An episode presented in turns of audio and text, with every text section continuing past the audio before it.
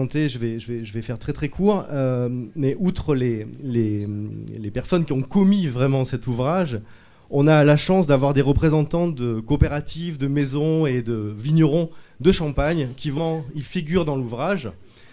Et euh, grâce à, au clos, à la direction du clos, que je remercie vraiment très sincèrement pour toutes les dates que l'on organise, mais encore spécifiques, on a réussi très facilement à nouer un partenariat et donc vous avez des cuvées euh, de ces quatre représentants euh, de la Champagne qui sont disponibles au bar à la coupe ou à la bouteille. Donc voilà, si vous avez envie encore plus de rentrer dans cet univers-là, euh, n'hésitez pas et c'est vraiment une chance. Donc voilà, je vais à, Catherine. et puis voilà, la soirée va se dérouler un petit peu plus longue forcément que d'habitude. Il y a tellement de choses à dire, on a une telle chance d'avoir ces, ces acteurs-là de là. Je vous souhaite une très belle soirée.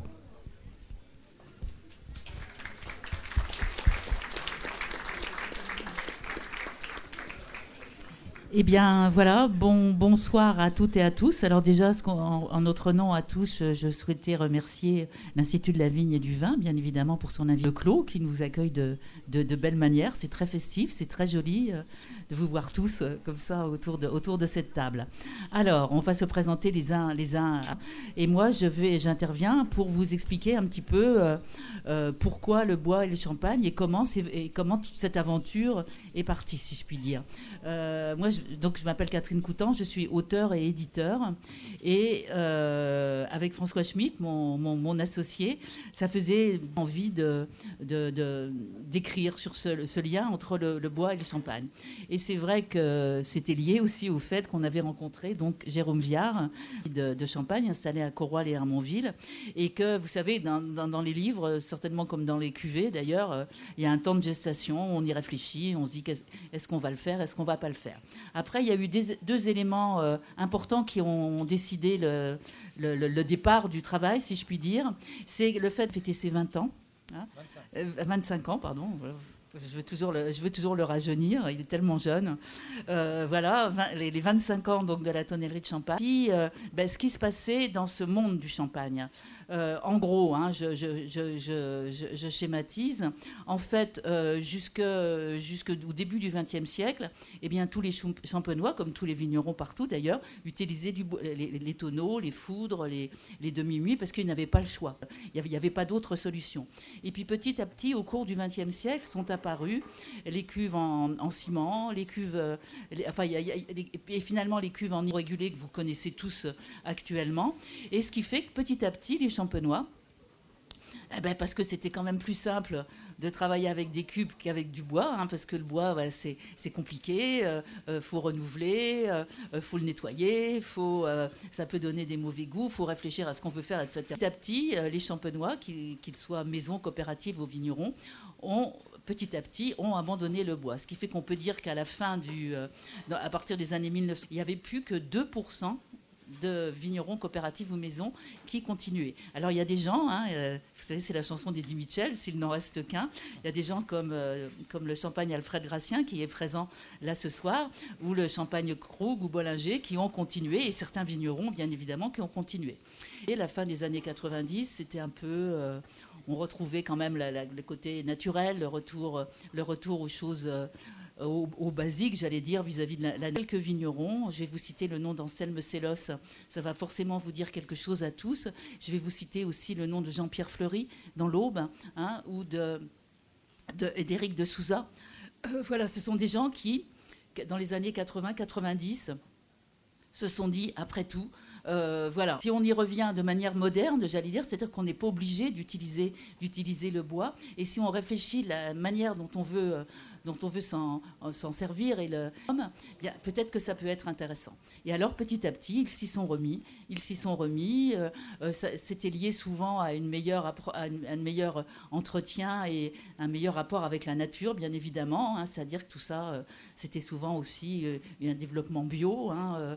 voilà, enfin tout était tout était. Alors au début, je pense qu'en Champagne et, parmi les journalistes et autour, ben, tout le monde a rigolé. On dit qu'est-ce qui leur prend Voilà, ce sont des écolos. Euh, voilà, ça les, ça les amuse. Ils ont commencé à moins rigoler quand ils ont goûté les cuvées, hein, euh, voilà, parce que c'était vraiment intéressant. Enfin, petit à petit, voilà, ça a fait, ça a fait boule de neige. Et euh, ce qui fait que, euh, donc ça fait 25 ans que tu as ouvert ta tonnellerie, toi tu avais senti tout ça. Et puis petit à petit, voilà, les, coopératives et, maisons champenoises se sont, mis, se sont mis à utiliser, à utiliser le bois, mais pas du tout de la même manière. C'est-à-dire plutôt que de systématiquement mettre tout dans sur une cuvée hein, pour laquelle on utilisait le bois d'une certaine manière, pour la vinification, pour le vieillissement, pour les vins de réserve, pour la liqueur d'expédition. Enfin, chacun avait sa, méthode pour apporter ce qu'on peut dire, on l'a mis dans, le livre, une sorte de supplément d'âme. Euh, c'est vrai qu'on n'a jamais dit à aucun moment que les champagnes, il y a des choses extraordinaires, on le sait bien, mais c'est vrai que à partir du moment où un vin a passé un séjour dans un tonneau, dans un demi-muit ou dans un, euh, ou dans un foudre, change quand même. Ce sont deux éléments naturels qui apportent, qui apportent l'un à l'autre. Et donc, forcément, ça donne, des, ça, donne des choses, ça donne des choses intéressantes. Et après, donc, chacun, à sa manière, eh ben, s'est approprié un petit peu ce, ce lien entre le bois et les champagnes. Alors, il, se racontera, euh, bien sûr, euh, euh, mais je pense que Jérôme a eu un rôle extrêmement important à la tête de sa tonnellerie et avec ses associés et avec les personnes qui travaillent avec lui. C'est que lui, il est champenois, il aime le vin, il est aussi, il, sait, il sait comment élaborer, élaborer un vin. Il a fait des études d'œnologie. Donc, il est allé voir les coopératives, les vignerons et les maisons, non pas en leur présentant un catalogue de tonneaux, de demi-muits, de foudre, mais plutôt en leur disant qu'est-ce que vous voulez comme vin? De quel vin vous avez envie. Et à ce moment-là, on va travailler ensemble, trouver la meilleure solution, hein, la meilleure manière d'utiliser le bois pour donner les vins dont vous avez envie. Et donc là, ça a tout changé. Hein, parce que c'est devenu une sorte de, collaboration de vin et un élaborateur de bois. Et c'est vraiment ça qui nous a, qui nous a intéressés. Nous, on s'est dit, faut qu'on raconte cette histoire-là. Hein. Donc, euh, donc, c'était les éditions de l'effervescence. Je représente ici les éditions de l'effervescence avec François Schmitt, comme je le disais tout à l'heure. Donc on a commencé à réfléchir à, ce qu'on, à un livre, parce que c'est général, et on a commencé à se dire qu'est-ce, comment on va le, monter un petit peu ce livre. Donc euh, en démarrant, il ben, faut, bien, bien revenir aux fondamentaux, en racontant, vous le savez tous, on dit que ce sont les Gaulois, c'était plutôt les Celtes, mais les Gaulois étaient des Celtes, donc euh, voilà, mais, ça remonte très loin, hein, euh, ce sont des gestes magnifiques et qui sont pas si mécanisés que ça, hein, Jérôme vous en parlera, vous en parlera tout à l'heure. Donc voilà, l'histoire de la tonnellerie en général, l'histoire de la tonnellerie en Champagne, donc ce que les, les champenois l'ont abandonné et puis ils sont, revenus, et puis l'histoire de la tonnellerie de Champagne, parce que depuis 25 ans, cette tonnellerie a un rôle essentiel. Et puis après, on s'est dit, il ben, faut quand même donner laborateur inspiré, comme on les appelle, et donc on a rencontré 68, au départ on avait dit 50, et puis finalement on a...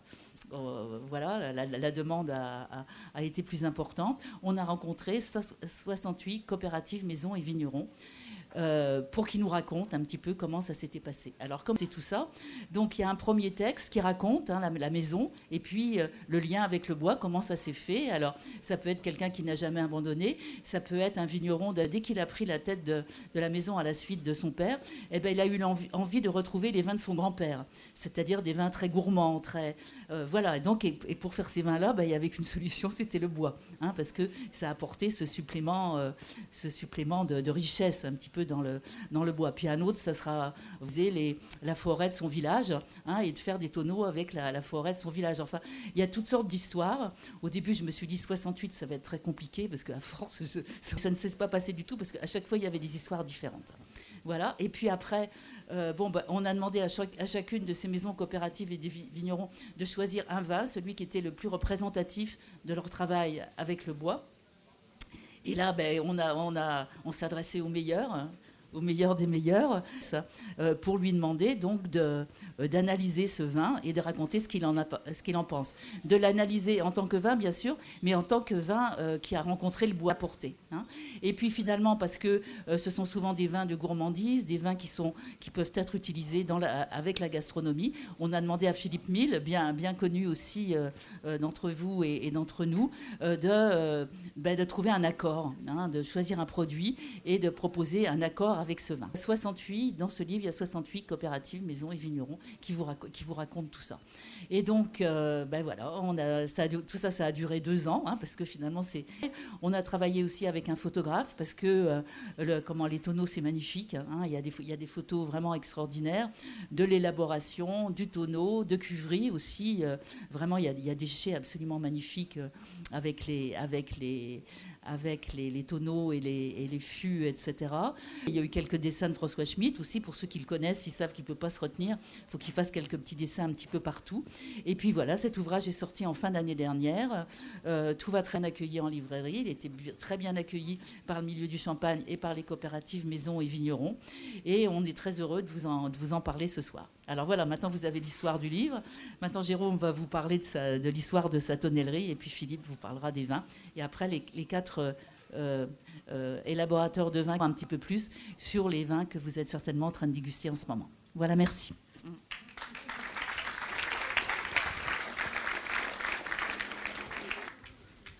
Je ne vais peut-être pas vous raconter grand-chose parce que Catherine a dit pas mal de choses à mon sujet, mais je vais essayer de, vous relater un petit peu l'histoire de la tonnellerie dans un premier temps.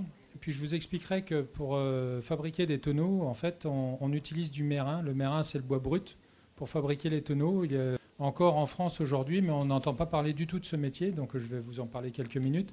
Et puis je vous parlerai de la tonnellerie euh, liée au vin. Quel est l'intérêt de, champagne? Euh, Vous savez très bien que, et je pense que vous, tous, vous êtes amateurs de vin de champagne, vous cherchez plutôt à, goûter euh, des, vins fins, élégants, avec beaucoup de fraîcheur et de vivacité. Euh, si on met beaucoup trop de bois sur des vins de champagne, on a une tisane de bois. Et pour nous, en Champagne, tonnelier, c'est d'effectuer des fûts qui, euh, révèlent le vin et non pas qu'ils le transforment. Donc voilà, ma conclusion, ça sera ça, mais euh, du métier de tonnelier et de son histoire. En fait, ce qu'il faut savoir, c'est que les premiers vins qui ont été élaborés en fût, vous les connaissez peut-être, d'ailleurs vous en avez peut-être déjà bu, euh, c'est le Redzina. Le Redzina, c'est un vin blanc grec.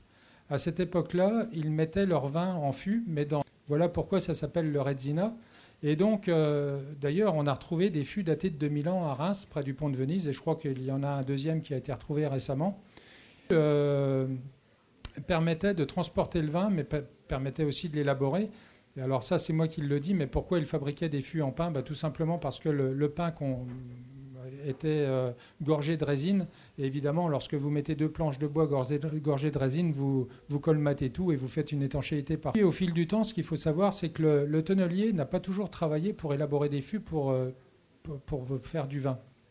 En fait, les fûts étaient construits pour ou pour euh, par exemple, au XVe siècle, quand on a commencé à voyager, on fabriquait des fûts en peuplier sur les quais des ports pour pouvoir charger les bateaux. Et à cette époque-là, euh, ces fûts qui étaient euh, créés, d'ailleurs encore aujourd'hui, vous le savez aussi bien que moi, le, volume d'un bateau est calculé en non, ça vient de là. Hein. le, tonnelier travaillait sur les quais des ports. Et puis, euh, au fil du temps, il faut savoir qu'il n'y avait que les rois et les seigneurs qui, avaient le droit de consommer. Ne consommaient pas de vin, ils consommaient des boissons à base de fruits. ils en tenaient dans un fût de, l'huile, du vinaigre, mais pas de vin. Donc euh, le, fût a vraiment pris son importance à partir du XVIIIe siècle, quand la bourgeoisie a eu le droit de consommer du vin. C'est à cette époque-là qu'on a pris conscience que le bois pouvait apporter des arômes et des saveurs au vin. Dans les grands châteaux du Bordelais, c'est à cette époque-là qu'ils ont compris que le chêne pouvait apporter des arômes et des saveurs subtiles. Cependant, dans le Bordelais, il fait euh, bien meilleur que chez nous. Et donc, euh, les cépages tels que du Cabernet Franc, tels que du Cabernet Sauvignon ou du Merlot se tient beaucoup mieux en fût que euh, nos vins euh, Chardonnay, Pinot Noir ou Pinot Meunier dans le nord de la France, quand même qu'on fait partie des, vignobles les plus septentrionaux, et donc on manque quand même d'ensoleillement, et ce qui fait que le, bois, la compétition entre le bois et le vin est beaucoup plus les vignobles septentrionaux que dans le sud de la France. Donc au XVIIIe siècle, ils avaient compris que le chêne pouvait apporter des saveurs boisées au vin. Et puis, euh, à partir du 19e siècle, avec l'ère d'industrialisation, vous saviez que Pasteur recommandait de consommer du vin euh, à la population. Évidemment, euh, il fallait de plus en plus de fûts, et de, enfin de fûts pour vinifier, mais de fûts de transport aussi. D'ailleurs, à Paris, vous aviez autour de Paris, le, le dernier c'était à Bercy, des lieux où ils consignaient les fûts parce qu'on transportait le vin dans les fûts les euh, consommateurs de vin tiraient le vin en fût, ils rendaient leur fût et ils repartaient dans les campagnes françaises. Et donc, euh, euh, dans, l'évolution du métier du tonnelier, ce qu'il faut savoir, c'est qu'il était là parce que c'était un, bois très, très dur, très dense, mais il y avait aussi des fûts en châtaignier, des fûts en acacia. on a vu de nombreux fûts dans les années 40, 50, des fûts de Porto revenir et vinifier des, vins de champagne, ça existait.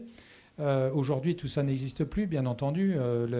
les vignerons, les maisons de champagne sont sur des, bois de, précision et des, et fûts euh, très, précis au niveau de leur. Donc, euh, on n'est pas du tout dans cette, dans cette dimension-là, mais il faut quand même le, savoir. Au début du XXe siècle, vous aviez des fûts en châtaignier, en acacia, euh, des fûts qui n'étaient pas toujours très bons pour le vin, en fait. Et ce qu'il faut savoir, les tonneliers, au début du XXe siècle, dans des vignobles comme les nôtres, ils paraffinaient l'intérieur des fûts pour ne pas que les saveurs boisées soient conférées au vin. Donc, vous voyez, on était sur des des fabrications de contenants, parce qu'on n'avait que ça, mais on était sur de contenants qui ne devaient pas boiser les vins. Et je vous rappelle aussi que d'ailleurs, au début du XXe siècle, les goûts boisés dans le vin étaient considérés comme un défaut dans le vin. Donc évidemment, on a des choses aujourd'hui, mais euh, le vin était plutôt un reconstituant après l'effort au début du XXe siècle, ce qui fait qu'on devait produire du vin et euh, on ne se souciait pas obligatoirement des arômes et des saveurs apportés dans les vins. Et euh, donc il fallait produire du vin.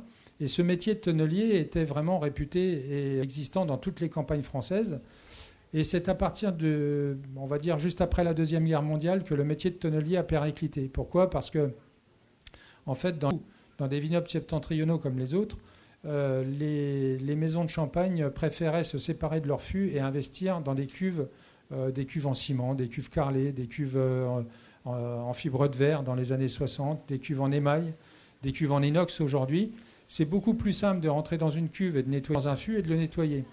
Les fûts euh, que vous avez devant vous, pour certains d'entre vous, euh, sont vides évidemment. Cherchez pas à tirer du vin. Euh, mais par contre, donc ils sont vides, mais ils contiennent tous encore 15 litres de vin imprégné dans le bois. Donc ce qui fait que si vous, n'entretenez pas ce vin, eh bien il moisit à l'intérieur, vous avez un développement de bactéries acétiques qui va faire que le prochain vin qui sera mis dans le fût eh bien, tournera au vinaigre très facilement en acidité volatile. Donc c'est assez technique, mais c'est assez compréhensible. Pourquoi? Parce que les fûts qu'on utilise demandent beaucoup plus de précision, beaucoup plus de neuron champenois en font souvent une cuvée haut de gamme, parce que le fût, c'est quand même beaucoup plus de travail, beaucoup plus de suivi qu'une cuve. Même si euh, une cuve, euh, il faut être très précis et avoir un suivi. Le fût, c'est encore pire parce que le bois, on ne le maîtrise pas toujours. Et on, double, je dirais, la mise au niveau qui est euh, naturel. Donc euh, ça, euh, le, vigneron ne maîtrise pas les années de vendange, ne maîtrise pas la matière première, ne maîtrise pas, enfin, ce qui va arriver d'une année sur l'autre, il ne peut pas deviner ce que la météo lui réserve. Donc évidemment, on ne connaît pas la qualité de la matière première qui sera, que l'on aura à la vendange. Parce que je vous rappelle quand même qu'on parle beaucoup de fût, mais ce qui permet d'élaborer un vin de champagne, c'est la matière première que l'on récolte dans les vignes. il faut bien euh, se soucier déjà de la matière première, des raisins, de, sa récolte, avant de vinifier euh, en fût. Après, avoir le fût qui convient à sa récolte, et c'est euh, à moi de, produire le fût en relation avec le vigneron pour pouvoir avoir le bon compromis et, faire le, vin le plus adapté euh, pour, pour le client final. Ce que je voulais vous dire aussi, c'est que, évidemment, au début du XXe siècle, le, métier était très important pour la population parce que euh, c'était un moyen de. Euh, il ne faut pas oublier que le, vin était, donc comme je vous l'ai dit, mais c'était aussi. Le vin permettait d'aseptiser l'eau. Les Français coupaient le vin à l'eau c'était pas pour euh, parce qu'il fallait réduire. Alors, je précise aussi que les vins au début du XXe siècle ne titraient pas 12 ou 13 degrés. Hein. Ils titraient en général 8-9 euh, degrés. Et en plus, donc évidemment, euh, ça permettait d'aseptiser l'eau parce que vous n'alliez pas chercher de l'eau au robinet comme on pourrait le faire aujourd'hui. vous alliez chercher de l'eau au puits ou dans un. et d'autre part, le, vin permettait de donner du cœur à l'ouvrage, en gros. Hein. C'était un peu ça. Et puis, donc, après cette Deuxième Guerre mondiale, on a euh, euh, le métier de tonnelier à périclité. Pourquoi? Parce qu'on n'avait plus besoin des fûts, on préférait euh, avoir un vin plus facile à produire, parce que tout le monde, après la Deuxième Guerre mondiale, Je vous rappelle aussi, alors je, donne peut-être beaucoup de chiffres, mais je vous rappelle aussi que les Français consommaient 260 litres de vin par an et par habitant au début du XXe. Puis on en consomme 160, enfin pardon, dans les années 60 c'était 160, aujourd'hui c'est 45 litres de vin par, an et par habitant. Donc évidemment, les tonneliers avaient beaucoup moins de travail quand même dans les années 60 et encore moins dans les années 80-90. Mais cependant, pour arriver quand même à mon métier et vous présenter un peu le, je dirais la partie métier, c'est que euh, les tonneliers, euh, vous aviez un tonnelier par, euh, par commune au début du XXe siècle. Aujourd'hui, vous avez 100 tonneliers en France. que nous sommes, vous avez 60% de tonneliers au stade artisanal et 40% de tonneliers industrialisés. Alors ça veut dire quoi? Ça veut dire qu'à la tonnellerie de Champagne, on produit l'équivalent de 2000 fûts par an. C'est tout petit parce que la première tonnellerie française doit produire, je, n'y travaille pas, mais c'est de l'ordre à mon avis par jour. Donc vous voyez, c'est quelque chose de complètement différent. Euh, la chance que nous avons, c'est qu'on peut se partager aussi les marchés. Euh, moi, je ne saurais pas de fûts. Euh, un château du Bordelais qui me demande 500 fûts d'un seul coup, je suis bien incapable de les faire. Par contre, si un vigneron champenois me demande un, fût avec un chêne d'une région bien particulière, je saurais m'adapter à ses besoins avec la chauffe, avec le volume, etc. Ce que ça fait aussi les grosses tonnelleries, mais je saurais rapidement à ce sujet-là. Enfin, pour, euh, pour parler de mon, métier, c'est un métier qui est devenu euh, plutôt rare, puisque vous avez euh, des tonnelleries dans le Bordelais, mais on n'est plus que ça en France, comme je vous le disais. Et nous, à la tonnellerie de Champagne, on a cherché à créer une tonnellerie, sans faire de jeu de mots, à 360 degrés. Pourquoi? Parce que en Champagne, on doit répondre sur tous les sujets. C'est-à-dire que le fût neuf en Champagne n'est pas un, un fût recherché. Les vignerons, les maisons de champagne, avoir des fûts patinés qui ne vont pas apporter des arômes intenses, enfin des saveurs boisées intenses au vin. Ce n'est pas du tout l'objet. Euh, en Champagne, ce faut aussi comprendre, c'est que la seule région qui ne cherche pas du tout, euh, enfin qui va chercher pardon, la micro-oxygénation. Ce qu'il faut comprendre, c'est qu'un fût, c'est étanche, mais c'est perméable à l'air. Une cuve en inox, elle est étanche et imperméable à l'air. Donc vous ne pouvez pas du tout avoir les mêmes arômes, les mêmes saveurs dans un fût dans une cuve en inox. Ce que je ne vous ai peut-être pas dit, mais un fût, ça va apporter des arômes et des saveurs boisées au vin euh, pendant 7-8 ans, mais pas plus.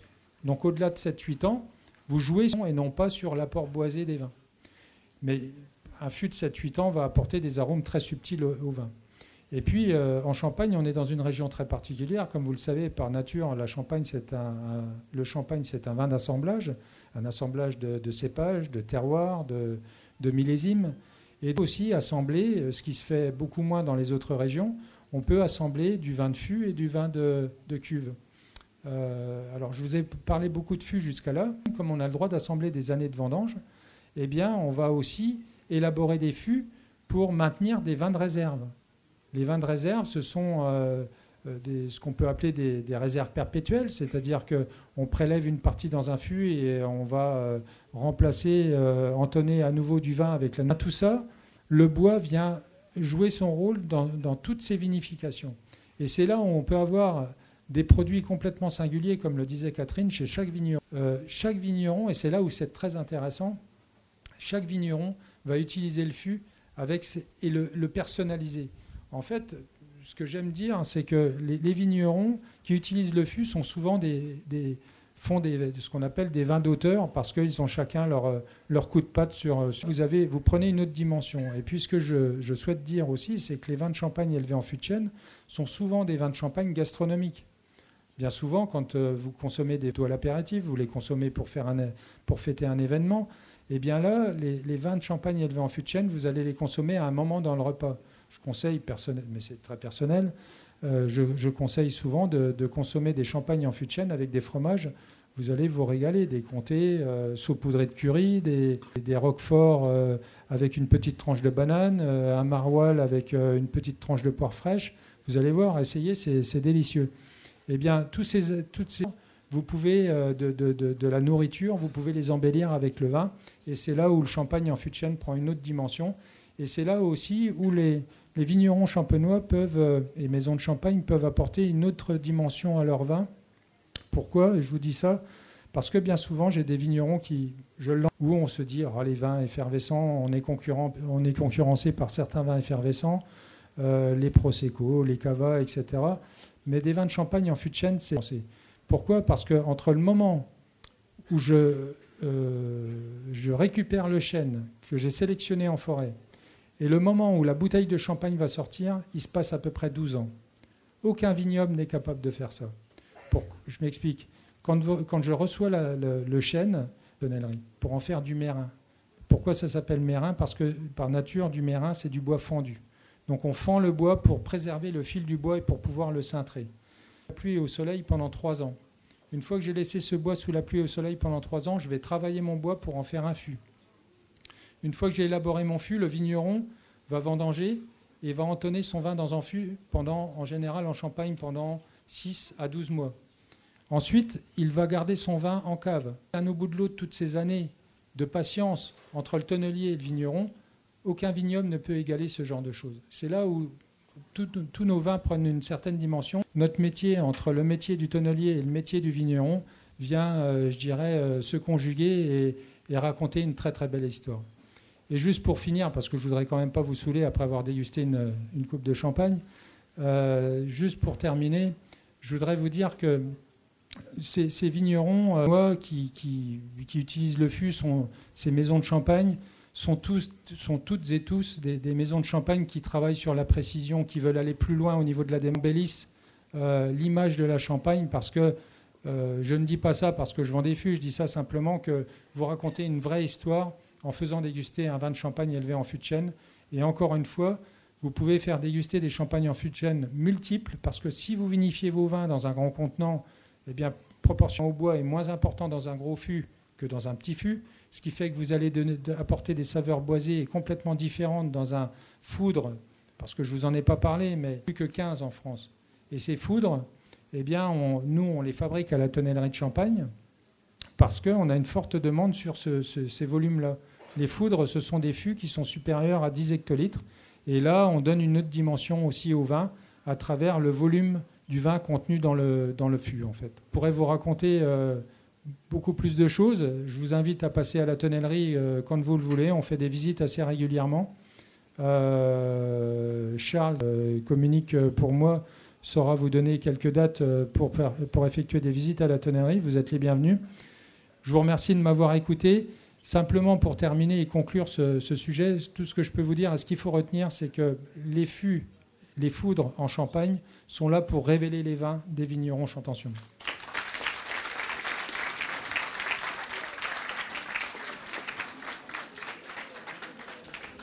Merci Catherine, merci Jérôme. Pour euh, ceux qui ne me connaissent pas, déjà merci pour votre présence. Bonsoir à toutes et à tous. Euh, mon nom est Jamès, prénom Philippe. Voilà, J'exerce en Champagne depuis 30 ans à travers différentes, euh, différentes passions qui, qui m'ont animé et qui m'animent aujourd'hui. Et aujourd'hui, c'est un peu plus le terrain et, et, et, la sauver ensuite. Donc, c'était presque devenu comme une évidence que, que d'aller rechercher euh, un complément euh, nutritif intellectuel pour euh, dans, dans le discernement, dans la dissécation de ce vin si particulier. Alors c'est sûr que à la base, le vin de Champagne, comme il était autrefois, en tout cas dans, ce, dans cette transition entre bois, cuve, bois, la transition cuve, elle nous a quand même apporté des, photographies, mais avec une, certaine transition incisive, un effet immédiat, parfois des minutes de texture en fonction des vieillissements et des assemblages bien sûr, mais dans une champagne euh, euh, nourrie euh, d'éléments un peu, un, peu, un peu étrangers. C'est-à-dire qu'on n'avait pas encore le souci de la maturité, le souci environnemental, la volonté d'aller chercher et de puiser le côté de pouvoir apporter à son vin quelque chose qui soit emprunt, authentique, avec une une vraie immersion euh, du, bah, le végétal via un raisin euh, bien mûr. Donc, euh, on s'est un peu affranchi des réacidifications, on s'est un peu affranchi, on s'en affranchit progressivement, mais il ne faut pas que ce soit une course à la montre et il faut être vraiment patient. C'est cette notion de dosage. Donc, les paramètres sur ces vents en cuve étaient déjà extraits comment dirais-je, l'intervention du bois dans les process d'élaboration. Euh, on augmente aussi les paramètres de l'équation. Donc on va un peu plus loin dans la... Et euh, je pense qu'on va aussi un peu plus loin dans la démarche qui est faite en amont, dans la viticulture, et cette volonté à vouloir aller chercher euh, ce qu'il y a de plus beau, ce qu'il y a de plus juste et ce qu'il y a de plus, un mot qui m'est très important, ce qu'il y a de plus magnétique et énergétique. Donc, ça fait deux mots, mais je pense que ça sont des mots fondateurs desquels on peut commencer à prétendre à, les titiller, à, les titiller le bois, parce que si on lui confère une matière qui est un peu essoufflée, certes qui a de la forme, mais qui n'a pas de dynamisme interne, la discussion elle va très très très vite s'arrêter. On ne sera même pas sur des notions de, de belle vinification ou de beaux élevages, c'est-à-dire que le rapport dominant-dominé va s'installer très très rapidement, parce que le vin n'a pas euh, justement, euh, sans mauvais jeu de mots, cet oxygène pour aller à l'extérieur. Et l'oxygène, il vient souvent du, euh, du cœur et du centre des choses, et quand on déguste d'ailleurs, j'essaye toujours de conseiller aux gens qui m'entourent d'aller chercher avant tout ce qui va se trouver au centre du verre en occultant dans un premier temps toute la notion de contour, de, périphérie, euh, de texture, etc. et de parfum ensuite. Juste aller chercher dans les, premières éclosions, qui sont extrêmement humides et toniques, aller chercher déjà une chose qui, euh, lorsqu'on pratique, on, la trouve, euh, on la trouve tout simplement seule ou accompagnée, mais c'est un, un, point de départ, c'est un point vraiment important sur lequel j'ai insisté, c'est que les vins qui sont entonnés ensuite, s'ils n'ont pas cette empreinte, euh, ce sera très très compliqué. Donc euh, c'est la première des conditions. Ça prend du temps parce que pour euh, les jeunes vignerons, les jeunes structures, en tout cas les, les, les, personnes peuvent venir au bois, je pense qu'en préambule, il faut leur dire attention, il y a, il y a une intimité à, à, essayer de mettre en place avec cette matière, avec soi-même, et, surtout euh, nos, pratiques, euh, nos pratiques à la vigne. Donc euh, c'est un ensemble qu'il faut absolument essayer d'homogénéiser pour que le résultat soit au plus optimum. L'objectif du bois, c'est de c'est d'extraire et de mettre en expansion une ligne de conduite, un rayon qui va être extrêmement vigoureux et qui va s'inscrire en porte-greffe ensuite pour coudre que le jus, en fait, en lui-même, hein, son ADN va lui proposer progressivement. Donc euh, tout ça dans ce rapport euh, micro-oxydatif, c'est vrai qu'on a des prises de volumétrie d'une manière générale qui sont beaucoup plus conséquentes, dont des textures, que ce soit olfactives en termes de ressenti ou, gustatives, qui vont alors, augmenter soit par la présence d'un gras, d'un film huileux, d'une forme de crémosité, comme on l'appelle parfois, de parfum de, crème, ou alors par le fruit en lui-même. C'est-à-dire qu'on constate qu'il y a quand même une, une résurgence, une sorte d'extraction, de concentration solaire du fruit euh, qui se met en place euh, à l'instar des cuves inox où euh, il y a une inertie qui est un petit peu plus, un peu plus protégée. Donc aussi de, du sentiment humain que je pense les vignerons s'acharnent au, au, quotidien à, à pratiquer dans les vignes. C'est, et je pense qu'on est vraiment aux prémices. C'est la liberté. C'est-à-dire que l'homme doit être libre de, comprendre son végétal et de pouvoir le mener et de pouvoir comprendre aussi son, sol et son sous-sol et de savoir quelles sont ses capacités et euh, le fonctionnement racinaire de, son, de, de, de ses vignes. À, aller chercher justement cette homogénéité. Et mais il y a aussi des pièges, parce que euh, je pense que l'aventure, euh, sauf pour certains euh, précurseurs qui ont donné envie, qui, ont, qui sont inscrits en modèle, je pense qu'il y a plusieurs paliers. Aujourd'hui, il, y a ces sages qui sont là, il y a, un second palier où la compréhension s'est installée, mais il faut encore travailler. Il y en a un troisième où on est peut-être encore un petit livre, et un quatrième en phase d'expérimentation et de compréhension de toute cette démarche qui est absolument euh, indispensable à mon sens. Et un des pièges que l'on peut, je, vais, voulais faire cette introduction euh, qui me paraît, euh, importante et, et, apporter à nos esprits, c'est que dans les nouveautés, on, on, cette fâcheuse tendance à être considérés comme, des phénomènes de mode. Et on on le place dans cette catégorie, et finalement, la mode, c'est quelque chose d'éphémère qui revient, etc. Donc euh, c'est un peu comme la bio, la biodynamie. Aujourd'hui, euh, on l'a mis dans la soupe de, de, vertu, de légitimité, ni, même, je, dirais, de, respect quelque part, hein, même si euh, les plus avertis sont conscients de, de ses bienfaits. Alors je ne suis pas bio, je ne suis pas biodynamiste, je ne revendique pas, je revendique le, bon sens et, et justement la liberté, mais le bout de, déviance amère notamment. Et ça, c'est un piège qu'il faut éviter. C'est vrai que là, c'est plutôt l'intuition qui va faire que on continue. Quelle est la courbe, hein, s'il est ascendante ou elle commence à, être descendante Et on analyse surtout euh, le, rapport, et on revient, et c'est ça qui est intéressant, c'est les amers, c'est une notion que, l'on n'avait pas de par le passé. L'aspect végétal, le racinaire, euh, les émergences herbales, fines herbes, herbes aromatiques, tilleul, infusion, thé, euh, c'était relativement assez peu présent. Et le bout, les vertus intrinsèques du vin qui possède cette cette qualité. Et on revient justement dans les dégustations à euh, se concentrer sur les fondamentaux du goût qui sont sel, sucre, acide, amer. Et les amers font partie aujourd'hui de la grille. Mais il faut les donner. Justement, euh, on n'a pas encore trouvé l'équilibre et l'harmonie avec euh, ce qui nous entoure. C'est là où la notion de dosage et la mode qu'on lui vient parfois incompatible.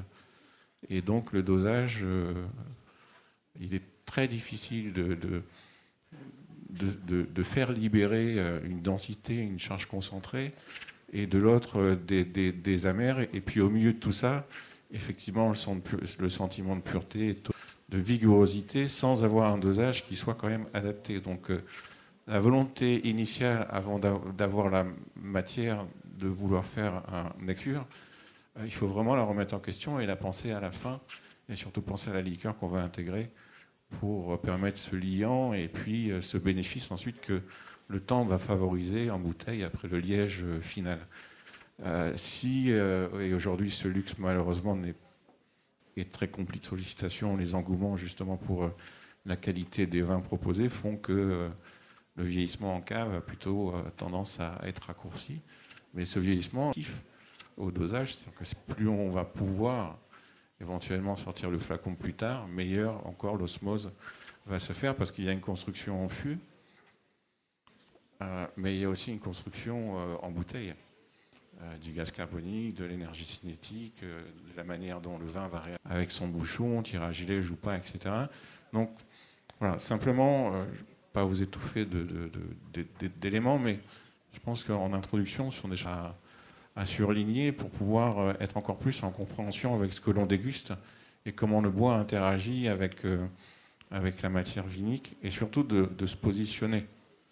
Euh, et de revoir peut-être une grille qui, qui, qui, nous est inculquée sur justement cette notion de dosage, l'interaction entre le contenant et le contenu, et c'est ce que je me suis attaché à faire à travers, à travers cet ouvrage. C'est un exercice qui est différent, euh, plutôt, classique, je dirais. D'ailleurs, je tiens à préciser que j'ai souhaité faire toutes les dégustations à la tonnellerie euh, pour être euh, véritablement immergé à la fois dans l'ambiance, dans le bruit, le bruit des scies, des marteaux, les assemblages de bois, les parfums de chauffe, etc.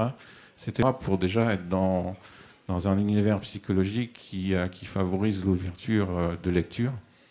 Et puis, je ne pouvais pas faire plus de 2, 3 vins par, par, parce que euh, j'ai souhaité véritablement aller en, profondeur, et pour aller en profondeur, mais aussi en largeur, il faut prendre du temps, et Dieu sait que le temps, euh, lorsqu'on en consacre à ces vins, justement, vinifiés sous bois, et encore plus avec des vieillissements, on a quand même un livre qui est très épais, mais qui ne s'exprime pas tout de suite. Euh, on doit l'attendre, on doit recevoir le bénéfice de l'oxygène, on doit aussi le balai de, l'effervescence et euh, quelle est euh, sa communication? Et la toute première, c'est vraiment l'axe, l'épicentre, et après, ce sont les, sont les contours. Donc, euh, j'ai passé, en tout et pour tout, presque trois heures par vin, entre le temps de dégustation, de, de noter sans faire attention aux fautes, tout ce qui venait en observant le vin pendant presque trois quarts d'heure, parfois une heure, parce que je ne voulais pas, passer à côté des étapes euh, qui sont racontées dans le livre. Et chaque étape, en fait, a un point d'accroche avec son contenant, que ce soit fût, demi-nuit ou foudre. Euh, il y a véritablement des photographies, des profils où on sent que euh, cette matière bois, chêne, une aide, une gémellité, une fusion, une connexion avec la matière qu'on a bien voulu lui, donner. Donc euh, le temps de respiration est beaucoup plus long pour un vin qui a, fait sa vie en, en, en cuvinox, parce qu'il euh, y a aussi la rencontre d'un oxygène interne et d'un oxygène externe. Donc il y a aussi un temps d'acclimatation. C'est une bouteille euh, qu'il faut presque porter différemment, saisir différemment euh, et évidemment euh, déguster différemment en prenant son temps. Mais après, tout dépend de ce qu'on recherche, lorsqu'on est à table, à l'apéritif, ou lorsqu'on veut travailler sur soi-même, sur la manière de bien comprendre ce que l'on a dans son verre.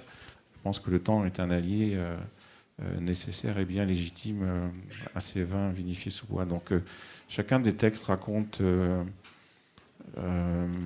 l'émotion du vin, l'émotion du bois, euh, les, créations de textures, euh, des arômes et des, saveurs qui sont beaucoup plus poussées, plus extraites, euh, plus juteuses, plus denses et en même temps un dynamisme interne qui révèle aussi les efforts faits à la vigne. C'est-à-dire que sentir des oligo-éléments, sentir la matière terrestre dans un vin vinifié sous bois, c'est quand même l'essentiel de ce qu'on lui demande. Et en plus, il nous apporte tout, cet enrichissement euh, absolument naturel avec cet échange euh, euh, du milieu extérieur. Donc, sans rhododendron, c'est vrai que écrire sur.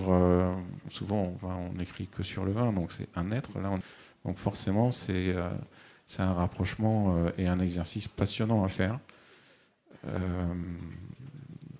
et je pense qu'au-delà de, des mots euh, minérales euh, que je n'aime pas du tout, euh, au-delà de, au-delà de, des notes de ça. Ou, non, il fallait vraiment rentrer dans la possibilité de pouvoir créer un univers et vous donner en lisant la photographie d'un pays ou d'un tableau avec de multiples couleurs, couleurs pardon, et puis ce process, c'est presque dans les écrits, c'est presque sous forme de paragraphes où on suit un process et on se laisse guider par, euh, euh, par la nature. Et c'est bien euh, tout ce que nous propose le chêne aujourd'hui, et encore plus.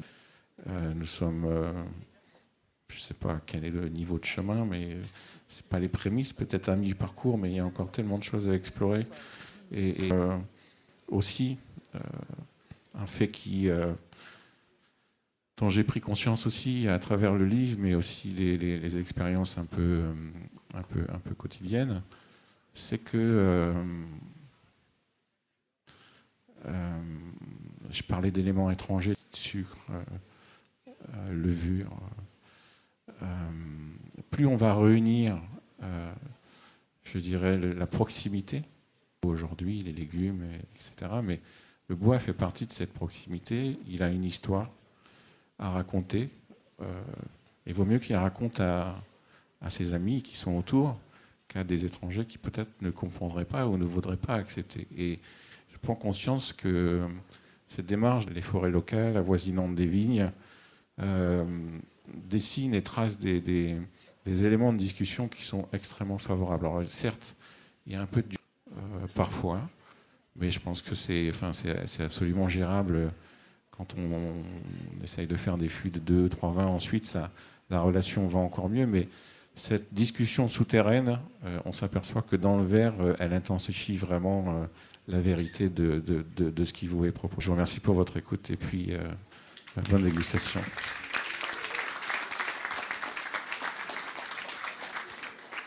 Voilà, maintenant, euh, vraiment pu, toucher du doigt euh, la complexité de tout ce travail qui a été réalisé et, comment nous, nous l'avons abordé. C'est vrai que, comme le disait Philippe, euh, on n'aborde pas la dégustation d'un... voilà, quand on déguste un vin, on est face à un vin. Là, comme il a dit, il y a deux partenaires, il y a le vin et le bois. donc, il faut faut, faut s'organiser, il faut tenir compte des deux. Alors là, vous avez la chance ce soir d'avoir quatre euh, euh, personnes qui vont vous parler de leur vin. D'ailleurs, c'est ceux qui sont proposés à, la. Donc, ils, vont vous dire euh, comment ils ont élaboré leur, vin, pourquoi ils utilisent le bois, et puis aussi pourquoi bah, ils ont été d'accord pour figurer dans cet ouvrage. Voilà, merci.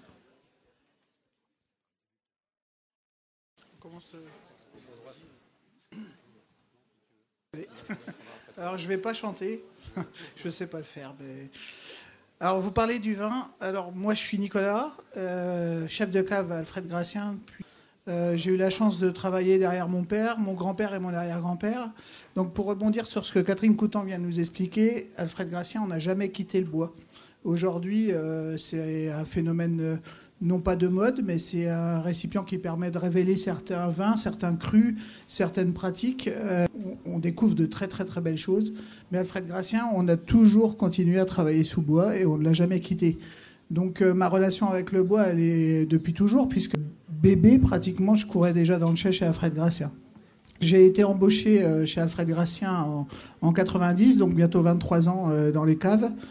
Et euh, quand je suis rentré chez Alfred Gracien, c'était une petite production puisqu'on faisait 80 000 bouteilles. Aujourd'hui, c'est 320 000 bouteilles. Alors, l'expansion n'est que en 30 ans, on n'a pas grandi tant que ça. On a multiplié un peu plus de 3 les volumes. Mais ça a posé quelques problèmes techniques dans le chai puisqu'on aurait 80 000 bouteilles avec des fûts plutôt vieillissants.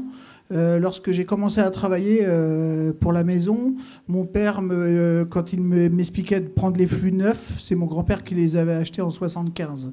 Et donc on était en 1990. La maison souhaitait se développer, donc il a fallu trouver des solutions du chai, puisqu'il était hors de question de changer notre méthode de travail. C'était vraiment dans le cahier des charges et l'ADN de la maison. Donc on avait plusieurs problématiques, ces fûts qui étaient déjà vieillissants, et euh, trouver des solutions pour ne pas changer le style et le caractère de nos vins. Donc au, départ, on a seulement acheté quelques fûts neufs. On a la chance d'avoir euh, les fûts dans notre chai encore du, dernier tonnelier d'Ailly, qui était M. Sainteau. Ensuite, on a travaillé avec des métaux, mais le bois neuf ne nous intéressait pas en tant que tel et marquait trop les vins puisqu'on sait très bien que la, champagne, c'est une prise de mousse, c'est une deuxième fermentation. Et lors de cette deuxième fermentation, vous vous rendez compte que vous accentuez énormément les arômes. Les arômes que vous recherchez, comme ceux que vous désirez un peu moins. Je ne dis pas qu'on ne désire pas les arômes de bois, mais il faut qu'ils restent subtils, il ne faut pas qu'ils viennent euh, euh, prendre la place du vin. Euh, pour nous, le fût est un, un, accompagnement à nos vins, mais il ne doit pas prendre sa place. Donc on a acheté des fûts ensuite euh, d'occasion. On en parlait, euh, Jérôme, je rebondis sur ce que tu viens de dire. Euh, beaucoup ne recherchent pas le bois pour le bois et euh, le bois neuf, parfois, ne les intéresse pas. Mais on avait besoin de renouveler nos fûts et d'augmenter les volumes, puisque pour faire 300 000 bouteilles, on est passé d'un fût de 300, d'un chai de 300 fûts à plus de 1000 fûts aujourd'hui. Donc il a, fallu quand même euh, trouver des solutions euh, pour ne pas changer. tous les fûts qu'on a achetés, on avait des très bonnes relations avec une coopérative à Chablis qui s'appelle la Chablisienne et on achetait tous leurs fûts d'occasion puisqu'on avait un importateur qui nous a permis la rencontre et qui nous a euh, permis les échanges. C'est-à-dire qu'on est allé chez eux déguster les vins qu'ils faisaient en tonneau et on s'est rendu compte que effectivement les fûts commençaient à nous intéresser. Tous les fûts qui sont rentrés dans chai chez Alfred Gracien, et c'est aussi pour ça qu'on est dans le livre et c'est aussi pour ça que euh, je suis là ce soir, sont passés mains à Jérôme. Il n'y a pas un fût chez Alfred Gracien qui n'est pas passé dans ses mains. Et aujourd'hui, on a un petit souci, c'est que la Chablisienne a changé son orientation d'achat des fûts. Euh, et maintenant, revenir au fût neuf. Mais le chai, il est, tel qu'on l'aime, puisque mille fûts, si demain on, vient euh, ajouter dans nos assemblages euh, une trentaine de fûts neufs, ça ne change pas le style. Mais on parlait d'assemblage, puisque les vins sont des vins d'assemblage. Mais avec Jérôme, on a travaillé sur, euh, sur un projet assez intéressant, puisqu'il nous a, avec des chênes provenant d'Argonne, des chênes provenant de Champagne. il les a qualifiés Marne, mais ils viennent de Champagne pour moi. Et, mais aussi des fûts de l'assemblage de ces trois forêts. Et aujourd'hui, avec Jérôme, on a commencé à faire quelques dégustations et on se rend compte que la notion d'assemblage a aussi son importance euh, dans l'élevage euh, de nos vins, mais aussi dans l'élaboration de ces tonneaux. Euh, puisque je pense qu'avec l'argonne, malheureusement, c'est le sélectionné aujourd'hui, l'argonne et le fût d'assemblage pour continuer à travailler dans ce sens. Donc on va maintenant commencer à retravailler le bois neuf. on l'avait abandonné. c'est plutôt une démarche intéressante. Alfred Gracien, euh, pour vous résumer un petit peu la maison, c'est donc 320 000 bouteilles, donc on ne on représente pas grand-chose en Champagne par rapport au volume euh, vendu l'année dernière, et donc on se doit de toute façon d'être différent. Donc on est différent euh, par plusieurs choses. tous nos vins sont élaborés essentiellement à partir, je ne vais pas vous faire le, parcours du pressurage, mais on ne travaille uniquement en tonneau que les vins issus de la cuvée, qui est assez intéressant puisqu'on est 40 km autour d'Épernay, dans les trois principales régions, celles que vous connaissez, et on a un approvisionnement qui à plus de 60% en grand cru, premier cru. Donc les viticulteurs qui travaillent avec nous, je, ne manque jamais l'occasion de les mettre en lumière parce que le fût est une chose, l'autre, mais le travail à la vigne a, une très grande importance. Et je ne pense pas être capable de faire de bons vins avec euh, des, raisins euh, qui ne restent pas.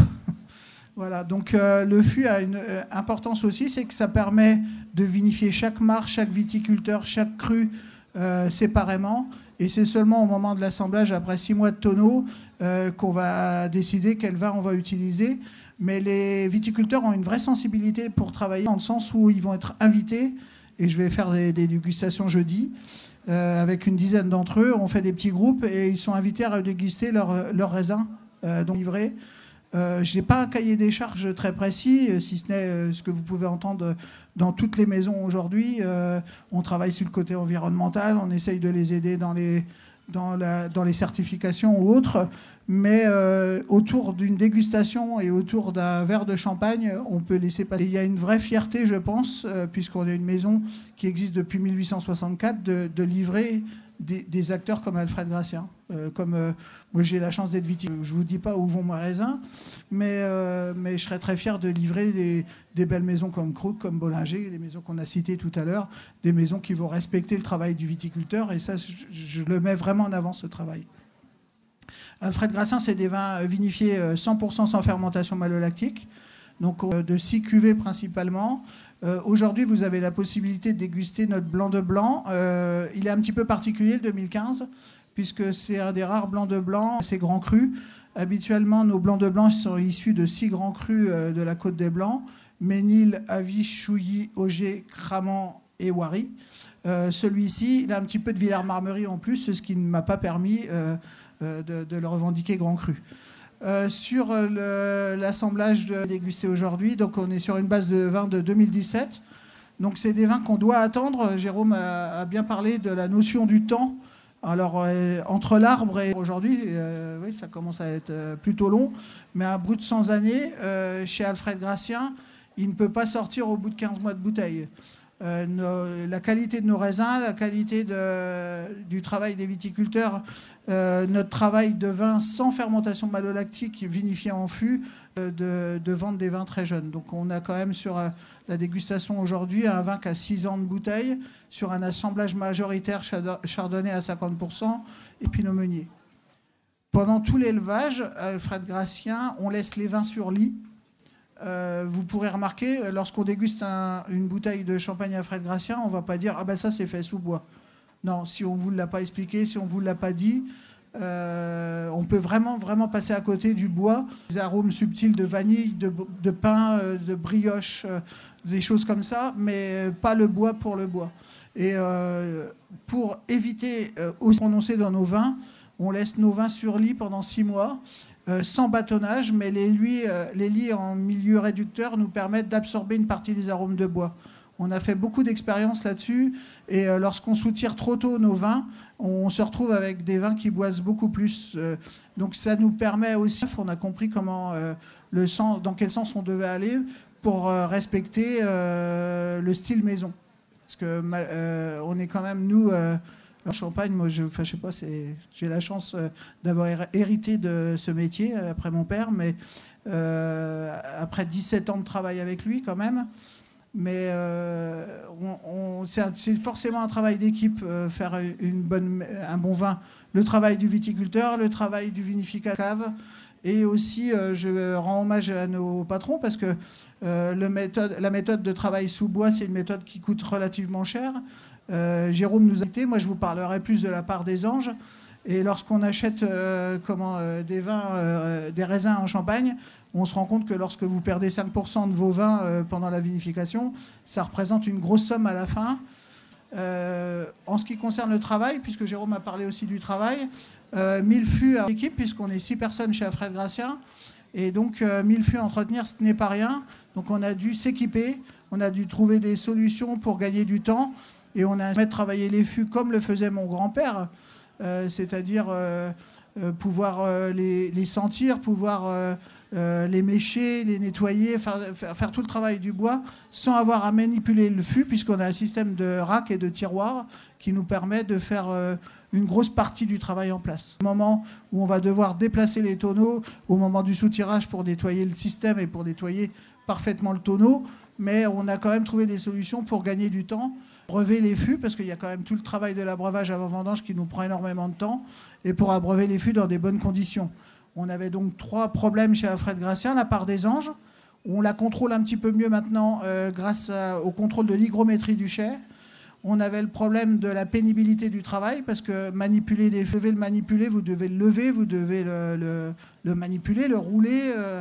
donc, euh, grâce à ce système, il n'y a plus une seule personne chez Alfred Grassin qui manipule le, tonneau en le portant, puisque tout est euh, pas j'irais pas automatisé, mais facilité. Et puis on avait des problèmes de sécurité, puisque quand les équipes marchaient sur les routes de tonneaux pour, pour enchanter les tonneaux, eh ben, il fallait prendre quelques risques. Donc, euh, toutes ces. par l'hygrométrie du chai et par le, système de, de rack qu'on a mis en place.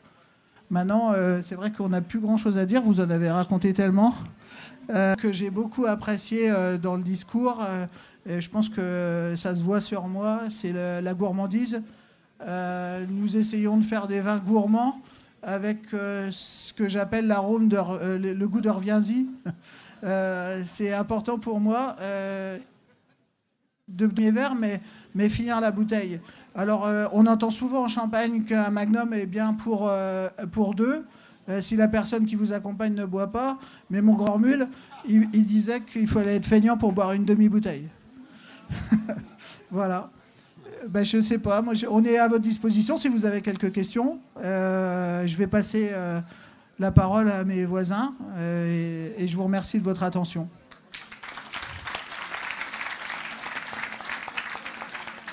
Euh, merci Nicolas.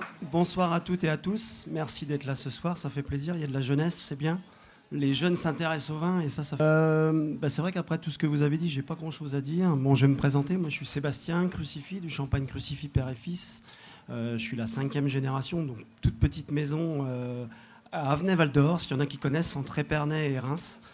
Donc secteur majoritaire Pinot Noir, bien sûr, mais j'ai la chance que mon arrière mon grand-père et mon père, donc sur, euh, on travaille à peu près 6 hectares, on a 40% euh, de chardonnay, donc c'est vrai qu'il y a des échos, ça va mieux. Euh, donc moi, l'histoire du fût, elle a été pas du tout par rapport à mon père, puisque mon père avait arrêté complètement la, vinification en barrique et c'est vrai qu'avec l'arrivée de la, de cuve inox dans les années 75, ça a été beaucoup plus facile de vinifier sur de la cuverie inox.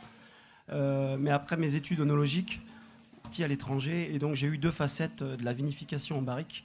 Je suis parti faire mes armes euh, à Monterey, donc alors euh, en Californie, où là j'ai découvert des, de 4000 tonneaux.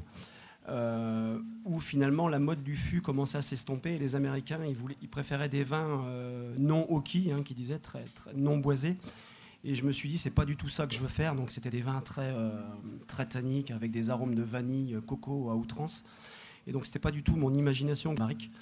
Et quand je suis revenu, j'ai eu la chance de travailler un an chez, euh, Champagne Bollinger avec Patrick Laforêt, où j'ai fait mes armes pendant les vendanges, hein, où j'ai entonné, vide au niveau des barriques. Et rien que l'odeur, je me souviens quand j'avais 20 ans, je, rentrais dans le fût le matin, et l'odeur du chêne, du bois, et là, je me suis dit, tiens, ça c'est sympa, c'est peut-être ce que je veux prendre comme direction pour mes vins. Et si vous connaissez un petit peu la maison Bollinger, non pas pour leur faire une, publicité, hein, c'est une maison que j'adore beaucoup, mais, mais c'est des vins où, où ses parents ne sentira pas du tout le, bois. Le bois est vraiment un support et non pas un, système d'arômes, hein, je dirais. Ça ne vient pas donner des arômes de, de, planche à outrance. Et là, donc je suis revenu travailler euh, dans les années 2000, ma première vendange c'est 2002. Et j'ai eu la chance de, connaître Jérôme, qui, était à l'époque euh, avec moi en cuverie, juste avant qu'il monte un petit peu ça. Je sais pas de quelle année ta tonnellerie, euh, Jérôme? 98, donc voilà, c'était les prémices. Et, euh, et en deux barriques avec Jérôme.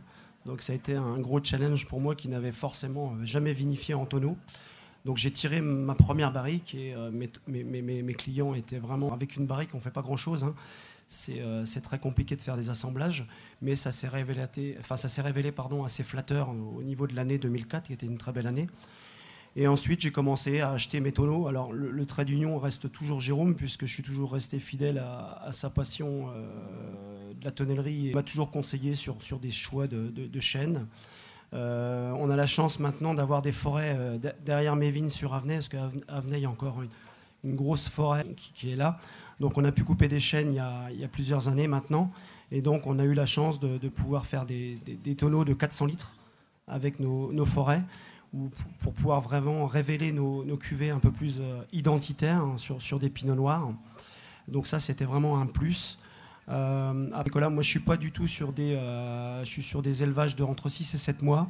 On a toujours fait les fermentations malolactiques, ça a toujours été là depuis mon père, mon arrière-grand-père, avec le réchauffement climatique qui s'opère.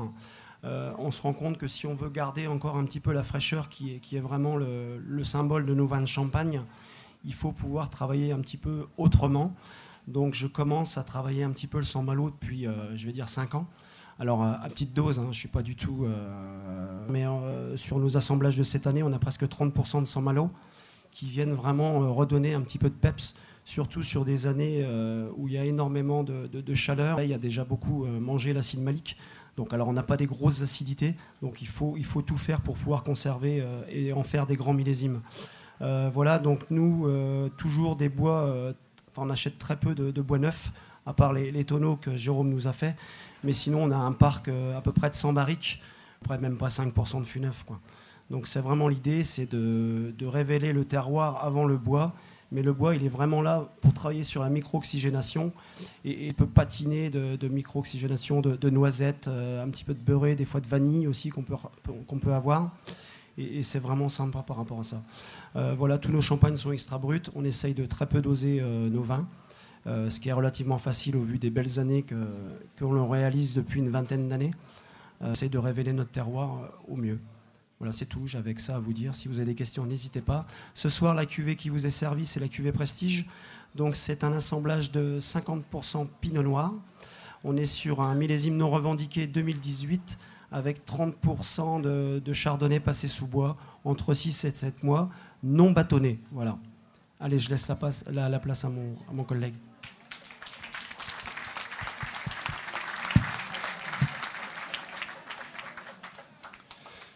Donc, bonsoir à tous, je suis Valentin de Souza, quatrième génération de vignerons du domaine familial du même nom, les Champagnes de des Blancs. Euh, tout d'abord, merci à, Jérôme et Philippe pour leur belle balade euh, ce soir à travers l'univers euh, du bois et notamment grâce à ce très beau livre. Et donc, euh, nous, pour bien comprendre notre méthode de vinification sur le domaine de Souza, euh, il faut d'abord comprendre que du domaine familial au travers d'un domaine en bio et biodynamie depuis 23 ans maintenant, la première étape du processus de vinification, c'est le, travail à la vigne. Donc, pour nous, on a notamment la typicité de travailler avec des chevaux de trait au vignoble. Donc on a quatre chevaux de trait, dont c'est notamment l'originalité, c'est ma sœur qui s'occupe de, de, les vignes avec ses chevaux euh, sur la côte des Blancs. Et en fait, pour faire un bel élevage en vinification, un bel élevage en tonneau, il faut d'abord avoir, pour avoir un beau raisin, c'est comprendre son sol, comprendre son terroir, comprendre sa vigne et récolter son raisin à maturité optimale. Donc nous, au domaine, à travers la biocularité, de faire très attention aux plantes bio-indicatrices, très attention, euh, très attention à chaque parcelle et j'ai envie de dire presque à chaque pied de vigne, comprendre et connaître chaque pied de vigne pour en récolter le meilleur fruit. Ensuite, justement, pour arriver sur une vinification qui est la plus pure et la plus simple possible, puisqu'on hygiène, donc les fermentations alcooliques et malolactiques sont produites euh, par les levures naturellement présentes euh, sur le raisin. Ensuite, on a 10 mois de vinification sur lit. Pour 80% de nos vins sont passés en fût de chêne, et donc 10 mois de vinification. Et on, fait, euh, on fait une vinification la plus, la plus naturelle possible. Donc, pas de filtration, pas de collage, pas de passage au froid. L'idée, c'est vraiment de laisser le temps au temps. Et euh, l'idée, dans notre cuverie, le plus difficile à mettre en place, c'est de savoir ne rien faire, laisser les vins évoluer par eux-mêmes. Et chaque tonneau, chaque, parcelle, chaque euh, cuvée et presque chaque tonneau pour euh, faire sa fermentation, pour faire son élevage, pour faire son, son, acclimatation avec la micro-oxygénation et son processus d'autolyse dans le tonneau. Donc on ne fait strictement rien en vinification. La seule typicité de notre domaine, c'est de faire un travail de bâtonnage, donc remettre les levures en suspens à la fin des fermentations pour redonner du gras, de la texture et tirer sur l'autolyse des vins. C'est la grosse originalité du, domaine, savoir euh, écouter la bio et la biodynamie. Pour la cuvée qui vous est présentée ce soir, donc c'est la cuvée 3A, elle est servie en magnum.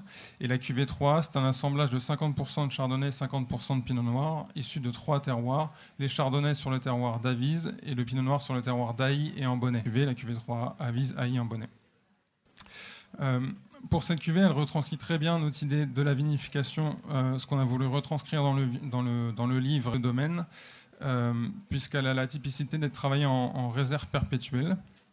Donc dans la bouteille que vous dégustez ce soir, on a 70% du vin de l'année qui est vinifié en fût euh, de 228 litres et 30% de vin qui est conservé en réserve perpétuelle, donc une addition de tous les millésimes euh, commencé en 2014 et qui est conservé dans un ovum, un gros foudre en forme d'œuf de 22 hectos. Et ce foudre, il correspond assez bien à notre philosophie de biodynamie. La typicité de, cette pièce, c'est de provoquer une synergie dans, à, l'intérieur, à l'intérieur, une synergie dans le vin, puisque la forme de l'œuf et la rotation de la terre, ça crée un mouvement perpétuel. Euh, le vin qui est conservé sur l'ifine est constamment trouble. Les levures sont toujours en suspens. Ça donne une texture, ça donne un velours, ça donne un toucher de bouche euh, assez unique et totalement original par rapport au reste des vins de la cuverie et donc ce qui nous fait un processus de bâtonnage euh, naturel. Et, donc c'est assez, assez, original, très intéressant pour la vinification et assez flagrant lorsqu'on déguste les vins euh, à l'aveugle tous les ans en vin clair. On reconnaît ce vin à coup sûr puisqu'il a un, toucher de bouche vraiment, vraiment unique et intéressant. C'est ce qui donne un petit peu ce la cuvée que vous pouvez goûter ce soir. Elle est proposée en extra brut à 4 grammes de sucre. Et voilà. Et euh, donc nous, voilà, euh, sur la vinification en fût au domaine, au travers de la biodynamie, c'est de, c'est un, c'est ce que, c'est une balade entre, entre moi-même, puisque je suis chef de cave à la maison, et les tonneaux, c'est observer chaque tonneau, écouter chaque tonneau, déguster au cas par cas pour vraiment comprendre où il en est, où il veut aller, le temps qu'il aura besoin pour, pour, euh, pour se mettre en place avant le tirage, avant la mise en bouteille. On précise de fût neuf euh, au domaine, c'est vraiment chaque vin qui est dégusté et au moindre, euh, écart, moindre déviance, il est isolé, écarté, on essaye de, comprendre ce qui lui arrive, pourquoi il est parti dans telle direction, où il va aller, corriger et voir, avec lui comment on peut travailler. Donc c'est vraiment le plus naturellement possible et le plus simplement possible finalement, puisque tout est fait au vignoble avant. Voilà, donc euh, c'est la philosophie d'un Avise en Côte des Plans. Merci beaucoup et à la vôtre.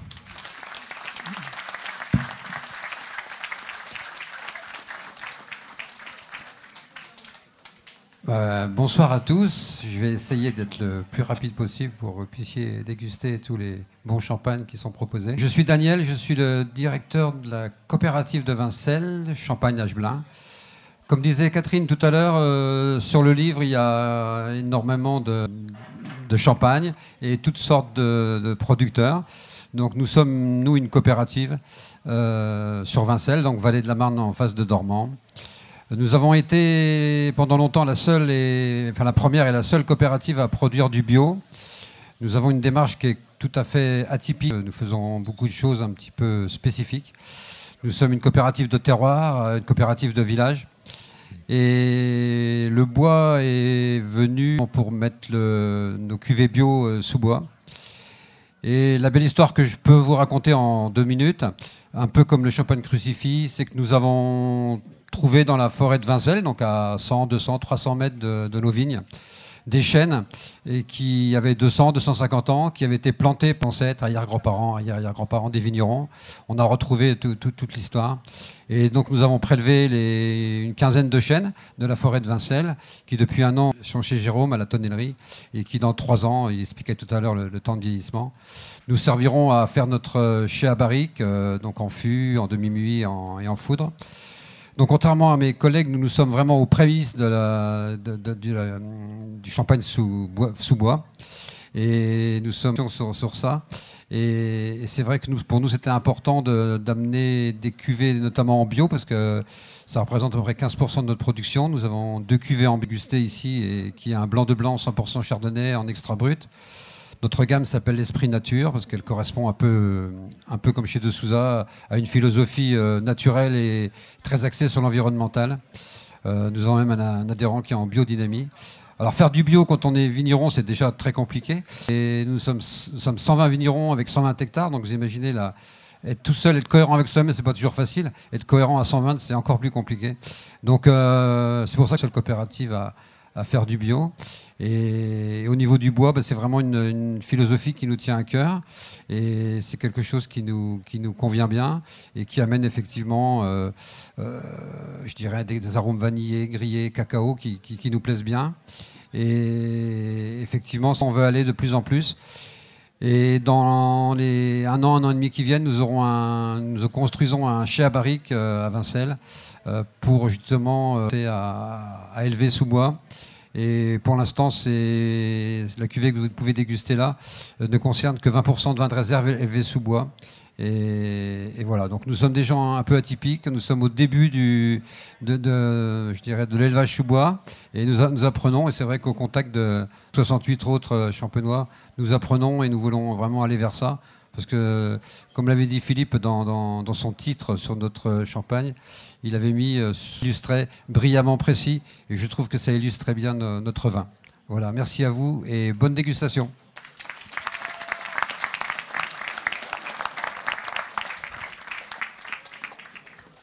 Alors, euh, toutes ces interventions, ça, nous a mené assez loin, c'est assez long.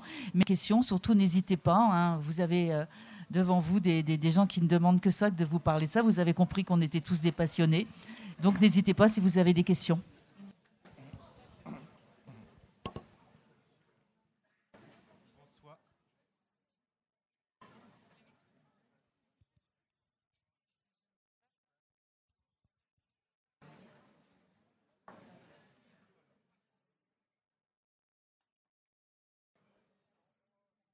Il y, a un micro qui ne marche pas.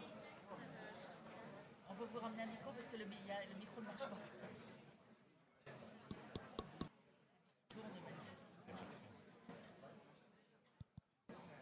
Un, deux, un, deux, un, deux.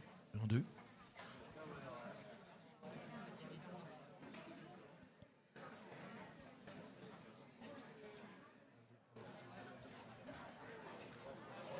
Merci, merci, merci madame, merci messieurs pour cette euh, pour ces interventions passionnantes. Alors ma question euh, concerne le, choix du type de bois euh, pour les fûts, donc plutôt pour monsieur. On parle beaucoup de chêne, parfois d'acacia, mais il y a évidemment d'autres régions, d'autres euh, essences qui, permettent de, de, produire plein de choses. Alors pourquoi pas l'érable, le frêne, voire l'acajou Est-ce que ça pourrait apporter d'autres goûts ou est-ce que c'est complètement inapproprié?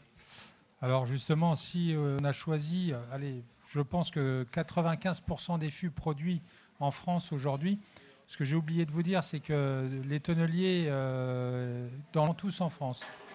Donc 90, euh, 95% des fûts produits sont produits en, chêne. Alors en France, on les produit en chêne pédonculé ou en chêne sessile. Le chêne euh, américain, Carsus alba, c'est un chêne qui donne beaucoup trop de, de vanille et de noix de coco au vin et qui est plutôt utilisé euh, pour des flatteurs comme euh, des, vins euh, étrangers, qu'on utilise dans le sud de la France aussi, parce que moins cher. Mais en ce qui concerne les chênes pédonculés, les chênes, c'est saveurs et des arômes beaucoup plus subtils, beaucoup plus élégants, qui accompagnent beaucoup mieux les vins, les vins rouges. Parce que vous le savez aussi bien que moi, en France, 60% des vins produits sont des vins rouges. Et donc cette subtilité se mêle très bien au vin. Après, vous avez l'acacia qui peut donner beaucoup de fraîcheur, un côté mielé, un côté fleur. En Champagne, donner de la fraîcheur, euh, il y a d'autres moyens de la, donner. Et puis le châtaignier existe, mais le châtaignier est beaucoup plus aéré et beaucoup plus, les, bois sont beaucoup moins denses, beaucoup plus tendres, et ce qui fait que les, les fûts sont moins résistants d'une part, mais d'autre part, vous allez apporter beaucoup plus d'oxygénation au vin, et c'est pas toujours ce qu'on recherche aussi en Champagne. Voilà. Je ne sais pas si j'ai répondu complètement à la question. Bien sûr. Je vous en prie. Bien sûr.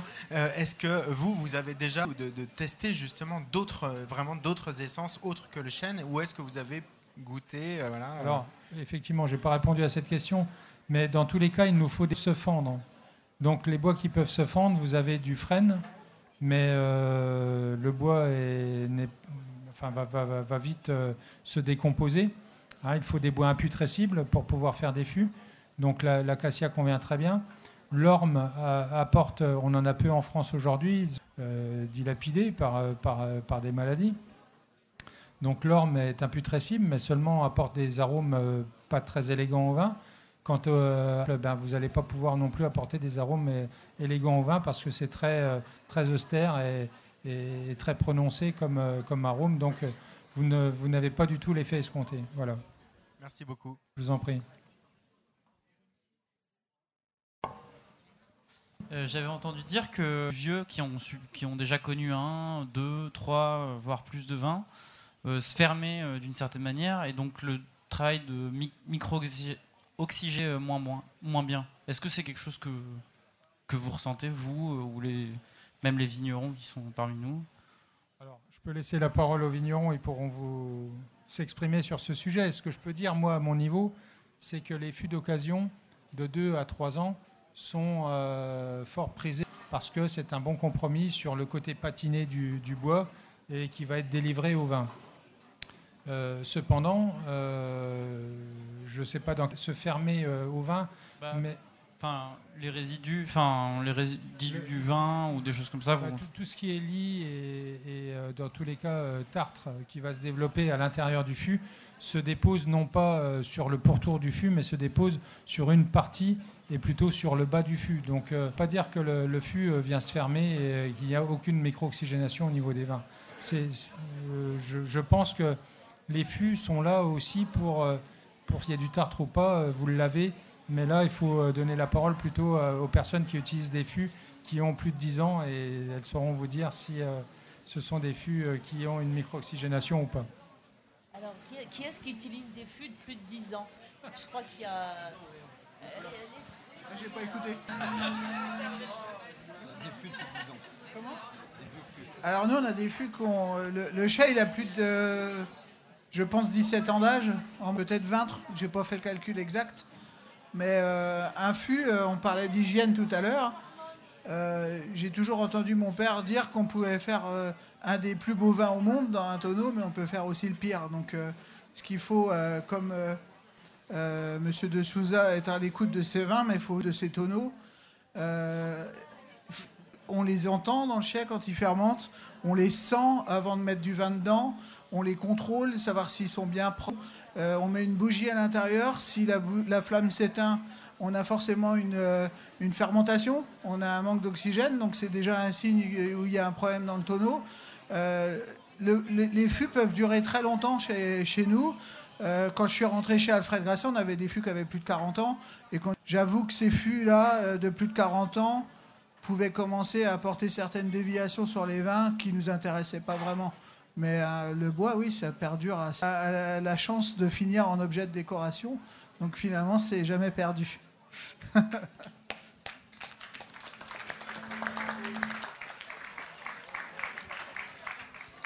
Une question vraiment simpliste. Euh, pourquoi est-ce que le tonneau a cette forme?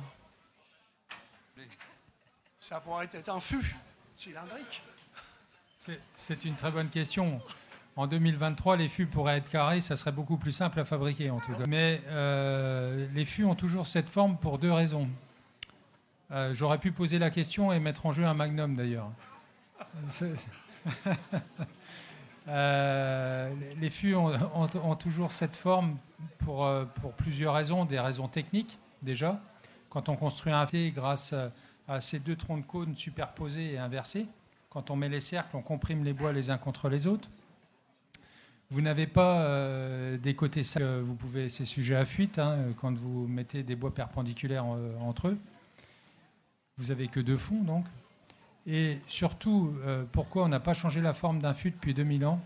Parce que en fait, quand vous allez entonner votre mou, le jus de raisin dans le fût, il part en fermentation. Ce, mou qui part en fermentation, à un moment donné, vous allez avoir tout un tas de particules en suspension des pépins, des pellicules de, baies de raisin, etc., euh, euh, précipiter et, descendre dans le creux du fût.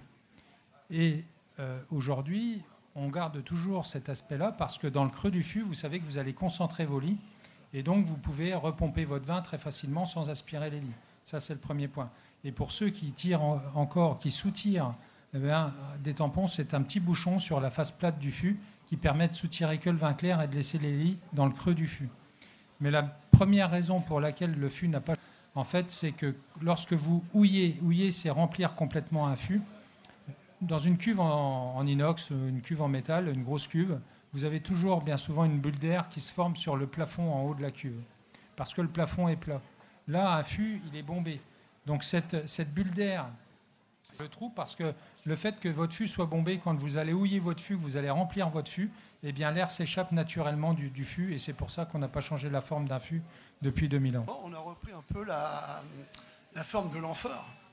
Nos Romains, nos Grecs conservaient leur vin dans les, dans les amphores. Euh, Alors c'est vrai, mais je pense qu'ils étaient un peu plus euh, ennuyés avec euh, l'oxygène de l'air sur des amphores que des, que des fûts, à mon avis. On est passé de l'amphore au fût finalement. Oui, oui. Je vous en prie. Merci. Bonjour à toutes et à tous, merci beaucoup pour vos interventions. Ici Océane Carnero, chercheuse en sociologie, et j'avais juste deux questions. Une première euh, plutôt à titre informatif euh, sur euh, la tonnellerie. Je voulais juste savoir quelle quantité de bois il fallait pour faire un tonneau, voilà, bêtement. Et une seconde question, plutôt peut-être envers, enfin, dirigée vers les, viticulteurs. quel lien est-ce que la biodynamie et le fait d'utiliser le bois dans les vinifications? J'ai cru entendre qu'on a évoqué la biodynamie tout à l'heure, donc je ne sais pas si certains travaillent sous ce modèle-là. Je vous en prie, merci pour ces questions. Euh, pour répondre à votre, euh, à votre question, euh, quelle est la quantité de bois qu'il faut pour faire un fût Je vais vous répondre d'une façon assez simpliste aussi. Avec 10 mètres cubes de, forêt, la, la, plus belle partie de l'arbre, en dessous de la première branche, on va obtenir 2 mètres cubes de bois pour fabriquer des fûts. On a 80% de perte. Euh, avec 2 mètres cubes, on va fabriquer 20 fûts de 228 litres comme ceux que vous avez en face de vous. Voilà. Merci. Merci. Pour, euh, Oui. Super. Euh, merci pour la question, très belle question. en même temps, très vaste question. très vaste parce qu'en fait, donc nous, on travaille en bio et biodynamie depuis 23 ans. Mais très beaux vins biodynamiques en cuve et vous pouvez, faire de très beaux euh, vins non, non bio, non biodynamie en tonneau. Euh, l'un n'est pas lié à l'autre et, et l'un, pour nous, l'un ne va pas sans l'autre non plus. Donc c'est vaste, vaste débat et on pourra en parler pendant des heures et, et chaque vigneron. Mais euh, pour moi, euh, ce qui, pour faire, pour faire vite, hein, parce qu'on pourrait, euh, on pourrait débattre longtemps, mais ce qui symbolise le, le tonneau, c'est l'aspect nature des choses. C'est l'aspect naturel, c'est le, le, temps qu'il faut pour construire un tonneau. Le temps, un tonneau provient d'un arbre qui a pris son temps pour pousser, qui s'est élevé vers, dans, vers, le, vers, le cieux, vers les cieux qui a pris son temps pour pousser, qui a pris son temps pour mûrir, pour mûrir qui prend en mérin, qui prend son temps pour être conçu en tonneau. Et c'est un peu la même philosophie sur des vins en biodynamie. On prend le temps qu'il faut pour travailler nos vignes, pour élaborer un raisin le plus mûr possible. Donc on attend le maximum pour que le raisin soit mûr. Il est mis en tonneau, il prend son temps pour sa propre fermentation, son propre parcours en levure indigène. Il est conservé 10 mois en fût. Donc tout ça, c'est un processus de temps et de nature euh, en fonction de l'éau, de l'hydrométrie euh, dans la pièce, euh, dans en, fonction des, en fonction des saisons, euh, les choses vont s'accélérer ou non, les vins vont respirer, le bois du tonneau va respirer, le vin va... C'est lié à l'atmosphère, à la nature et, et, un processus qu'on peut presque... Le processus du temps qui est sans doute le seul qu'on ne peut pas maîtriser dans, dans toute cette magie de, de la vinification, du vin et du vin de champagne. Donc, euh, vaste, vaste question qui, qui va l'un avec l'autre et qui va pour moi pas l'un sans l'autre. Voilà. Et comme vous, comme vous l'avez dit, qui est assez euh, bah, personnel, je pense, relatif à chaque euh, vigneron et chaque manière de travailler. Merci.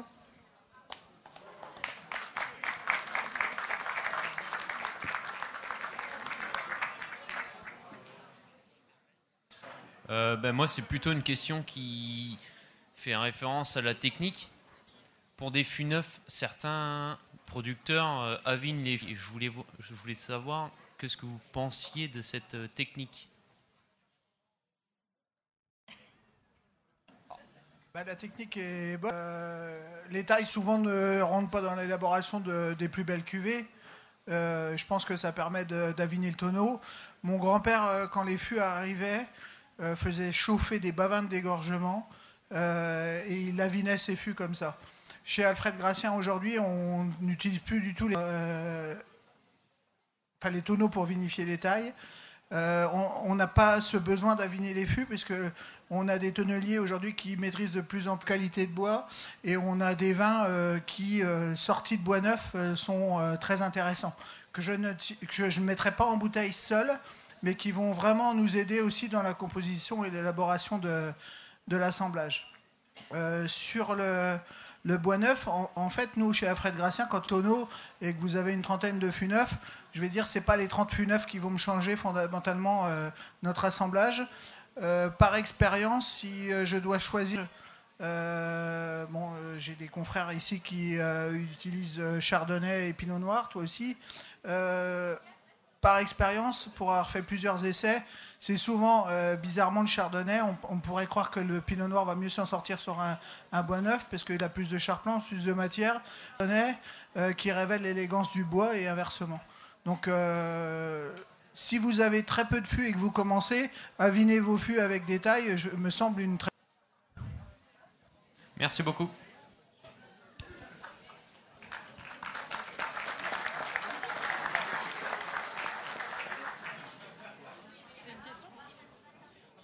Bonjour. Euh, moi, j'ai une question qui s'adresse probablement plus à vous, Monsieur Viard. Vous avez dit que les tonneliers, 90% étaient en France.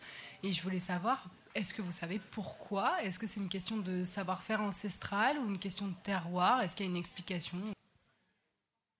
Oui, certainement, euh, c'est deux raisons. La première, enfin, les tonneliers français ont hérité de l'aura des vignerons euh, français, dans un premier temps.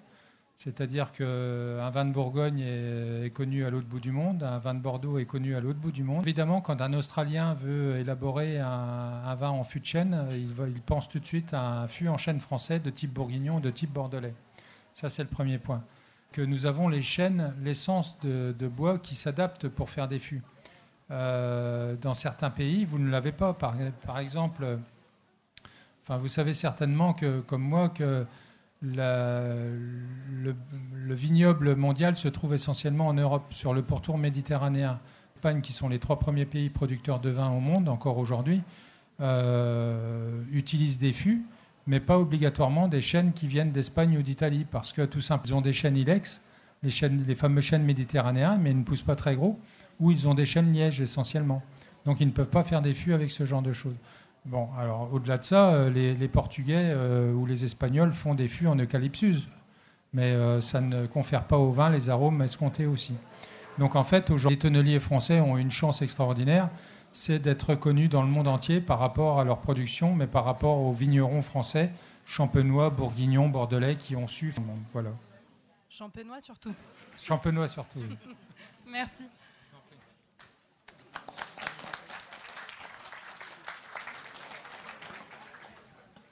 Bonsoir. Alors moi j'ai une question sur la ressource justement en, chêne. Euh, est-ce qu'il y a une menace du chêne, puisqu'on voit que c'est notre chêne en France qui est prisé J'ai entendu dire que oui, euh, pour deux raisons. Surtout euh, qu'il y a le problème d'export, qu'en fait on exporte trop nos chênes et qu'il y a des pays qui ferment l'export, la Chine, la Russie, etc. Alors que nous, on laisse un peu partir nos chênes pour faire des meubles. Et puis, deuxième question, que là, je ne sais pas si c'est vraiment une menace, mais le changement climatique, est-ce qu'il menace certaines essences dans nos forêts? Est-ce que c'est le cas sur le chêne? Alors, je vais essayer de répondre en partie à votre question parce que je ne suis que tonnelier, je ne, suis pas, je ne travaille pas euh, à l'OM propriétaire forestier. Mais euh, en tout cas, euh, il y a plusieurs paramètres. C'est-à-dire que pour avoir des chênes pour faire des, des fûts, pour créer des fûts, il faut des chênes droits de fil, sans nœuds, C'est la crème des crèmes de ce qu'on va trouver en forêt. Ces fûts, euh, euh, vous les trouvez euh, en forêt, mais d'une façon, enfin, pas très dense. vous avez cette production qui est très particulière. Quand je dis production particulière, il faut des forêts qui ont poussé d'une façon très dense, où le feuillage s'étouffe à basse altitude et va chercher la lumière vers le haut. Donc si vous avez des chênes en bord de chemin ou dans le milieu d'une pâture, vous ne pouvez pas faire un fût avec, c'est pas possible parce que les branches ont poussé un petit peu euh, dans tous les sens. Mais je peux vous dire sur les chênes que nous avons en France, c'est qu'ils sont très prisés effectivement parce que nous avons les sols qui permettent de produire des chênes ou des hêtres, parce que bien souvent dans les, forêts que nous avons, les chênes et les hêtres qui se trouvent côte à côte. Et en fait, c'est une, grande discussion parce que ce qu'il faut savoir, c'est que pour faire pousser la forêt, elle ne pousse pas toute seule, elle pousse grâce à la main de l'homme.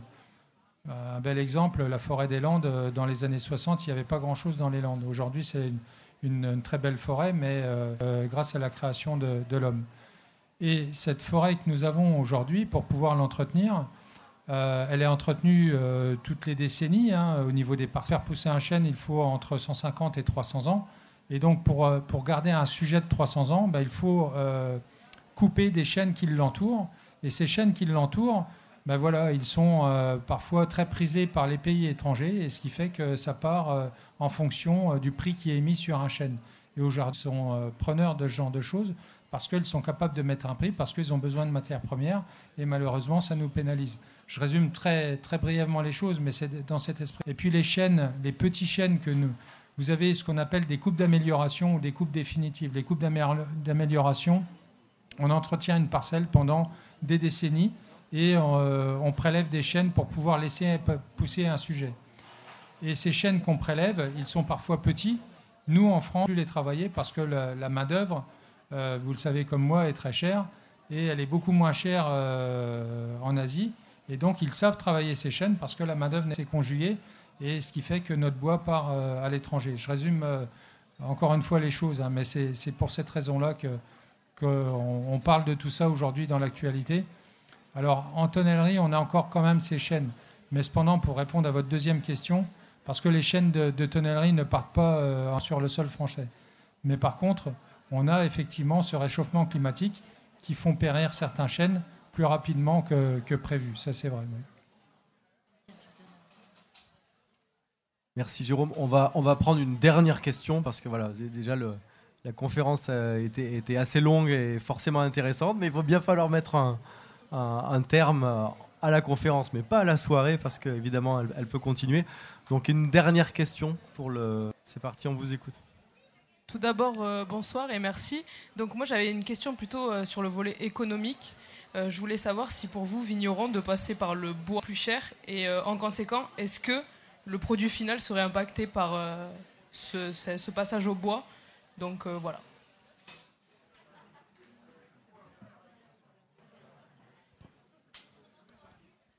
Micro, alors, je vais répondre en tant que négociant. et tous une idée, je pense, du prix du kilo de raisin en Champagne. Euh, donc on arrive euh, sur certains grands crus à plus de 1000 euros l'hectolitre. Et chez Alfred Grange, je représente environ 100 hectos chaque année. Donc effectivement, euh, ça nous coûte bien plus cher et en main-d'œuvre et en perte due à cette part des anges de travailler sous bois. C'est un choix. On valorise nos cuvées, on n'a pas des vins premier prix, on perd. Donc oui, voilà, je pense que c'est la même chose pour mes confrères, euh, mes collègues. Euh, je passe Non, moi je pense que tu as bien résumé la situation.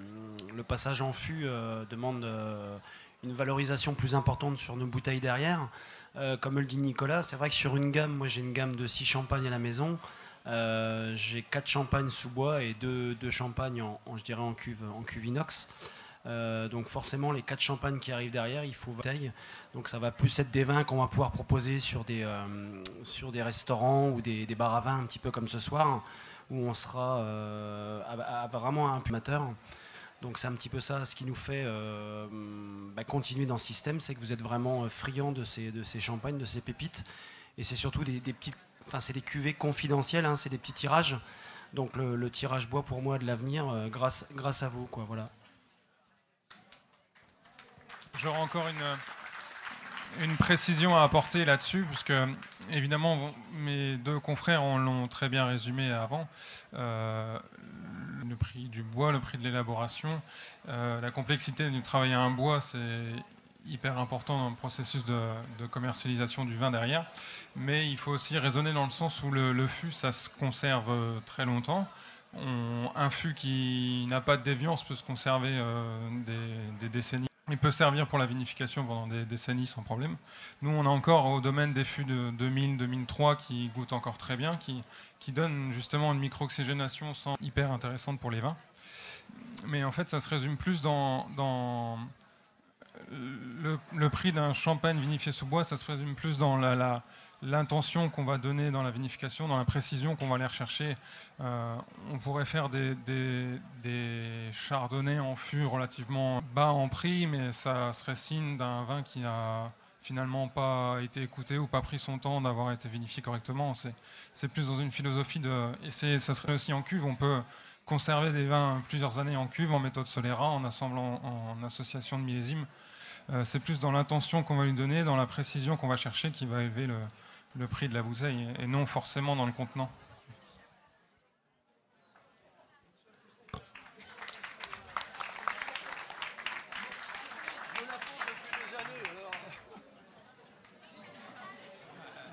Voilà.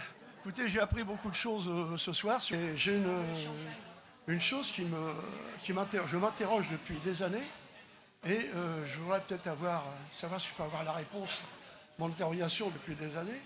Pourquoi est-ce que mettons du sulfite dans les vins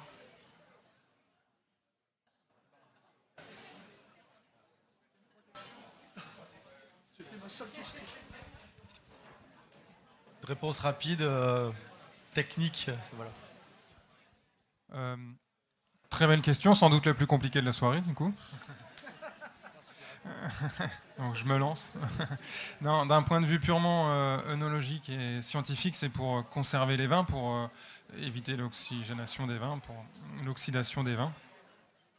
Euh, encore une fois, dans ce processus de, où le vin a besoin de temps, le vin de champagne a besoin de temps d'élaboration, de temps d'évolution, de temps d'élevage sur lit, d'autolyse des levures, de, de la levure de champagne. Donc, pour ne pas que l'oxygène prenne plus d'importance que le vin prenne, va, aille plus vite que le processus de vinification. On y ajoute une légère touche de, CO2 qui permet de protéger euh, l'ensemble et de laisser, les choses, laisser le vin euh, s'exprimer. Euh, oui, du SO2. SO2. Mais c'est purement pour éviter un apport d'oxygène trop rapide et trop non maîtrisé.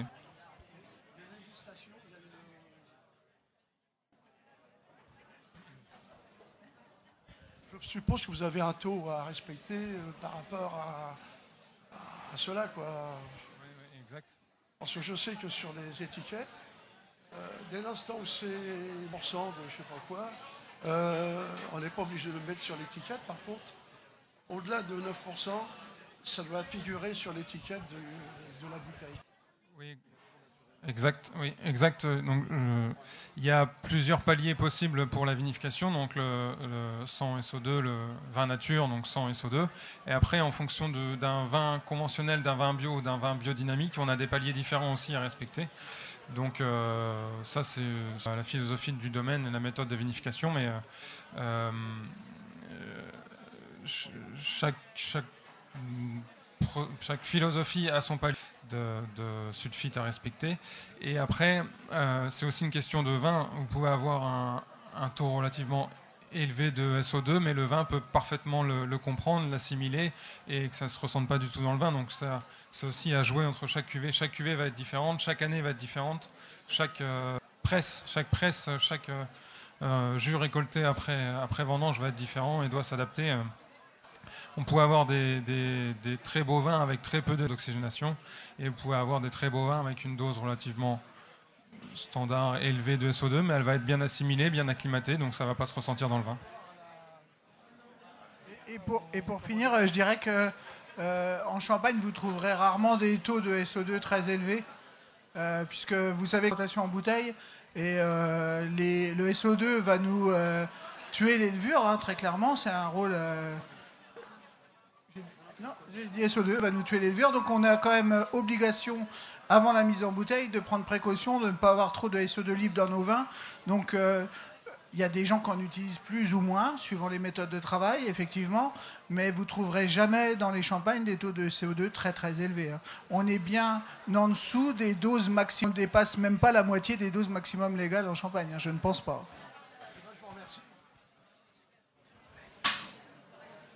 Merci, merci à.